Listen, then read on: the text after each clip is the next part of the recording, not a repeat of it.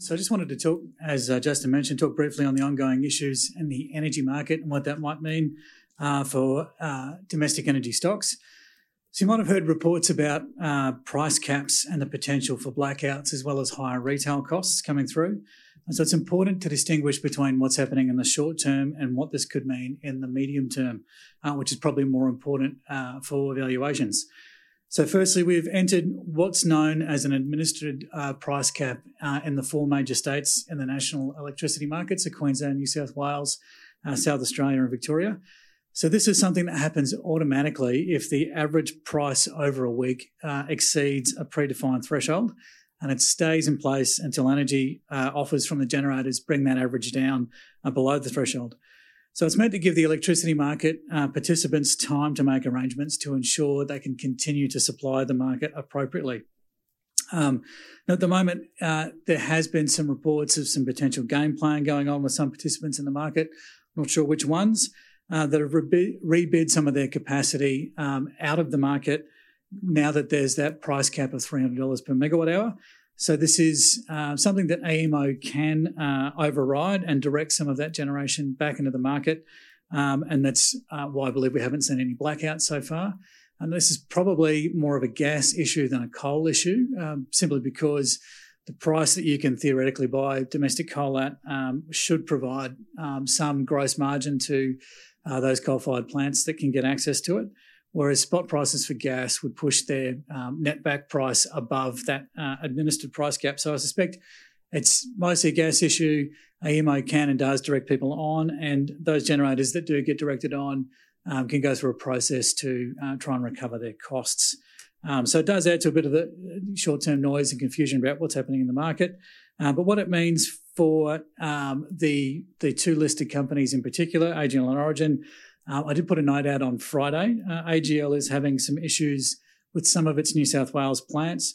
Three of the four units at Bayswater uh, were offline as of yesterday afternoon, and I do expect that will have some impact on earnings in FY22. Uh, but these outages aren't expected to continue for too much longer. One of the units is expected back next week, uh, and the other two aren't too much further uh, after that.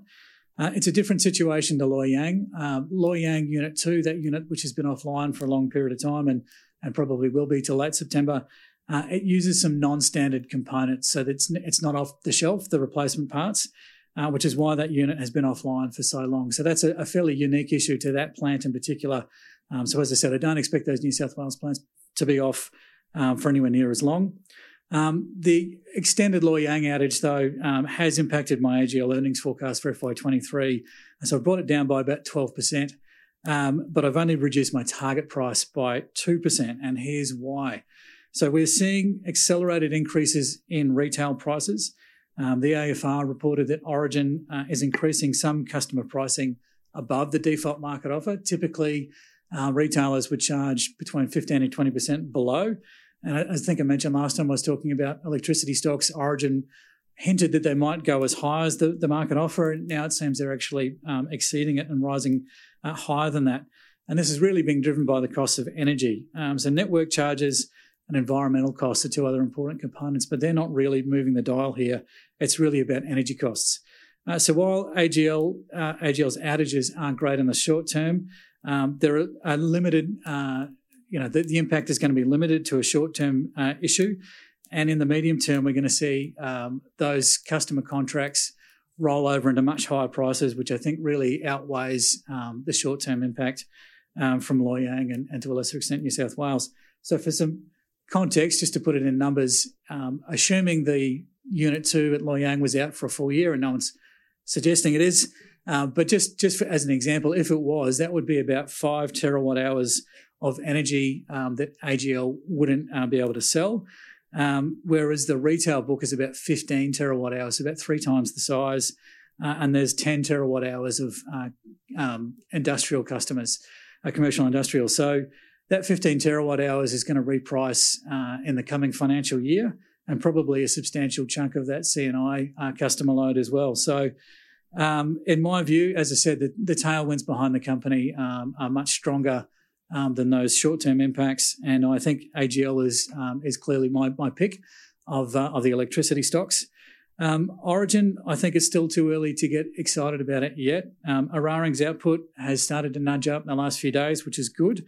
Um, but as we know, winter is coming or, or really here, and um, I don't know that they've really resolved those coal supply issues. There might be um, individual days where they're able to rail in a bit more uh, coal than than they have done. Um, but without Mandalong back online, that's the coal mine that uh, feeds Eraring. Uh, I'm still probably a little bit um, cautious on it. Um, there's also the issue of the um, of gas potentially being directed away from the LNG exporters in Queensland um, to feed the domestic market. Uh, we don't really know how that's going to land yet, so that's something I'm, I'm also watching. Uh, and then the final thing is Origin in the medium term. It does have a structurally short energy position, so it doesn't have a. Uh, it's only got about um, half of its customer demand covered by its own generation. Um, so I don't know how long its hedging contracts uh, will will last for. It's, it said it was covered, but for the Eraring shortage this year. But I don't know what the longevity is of those contracts. So they will be exposed at some point if uh, if wholesale prices remain elevated for a prolonged period of time. So uh, comfortable retaining a hold on Origin, but um, as I said, AGL I think is uh, is a pretty comfortable add.